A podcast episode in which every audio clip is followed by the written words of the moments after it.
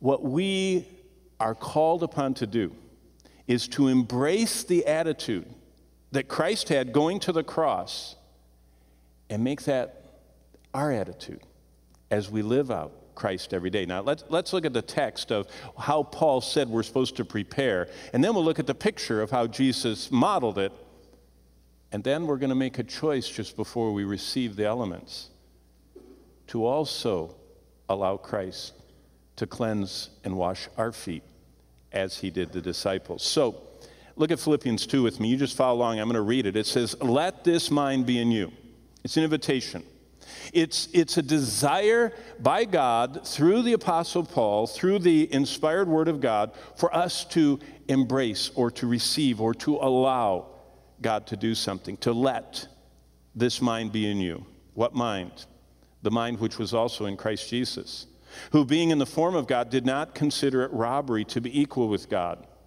And we know the, the confessions and the, the, the truths of, of the deity of Christ, that he was co equal and co eternal.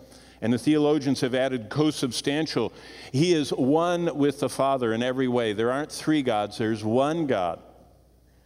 And he eternally exists as Father, as Son, and as the Holy Spirit. So he didn't think it robbery. He was equal with God, but he made himself, verse 7, of no reputation, taking the form of a bondservant coming in the likeness of men. Now, verse 8. This is the essence of what Paul said that, that Jesus wants our attitude to be. And being found in appearance as a man, he humbled himself. And he became obedient to the point of death, even the death of the cross.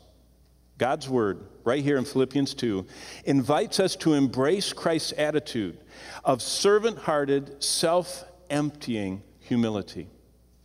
Jesus Christ had that attitude. He had that submission to the Father. He had that servant hearted humility, as we'll see in a few moments, which was very hard. But the pathway of Christ was that of a servant. The way of the cross is the way of humility. And the way to be filled with God is always to be emptied of self the way to be filled with God, godliness, godlikeness, fullness of the Spirit of God. The way to be full of God is to be emptied of self.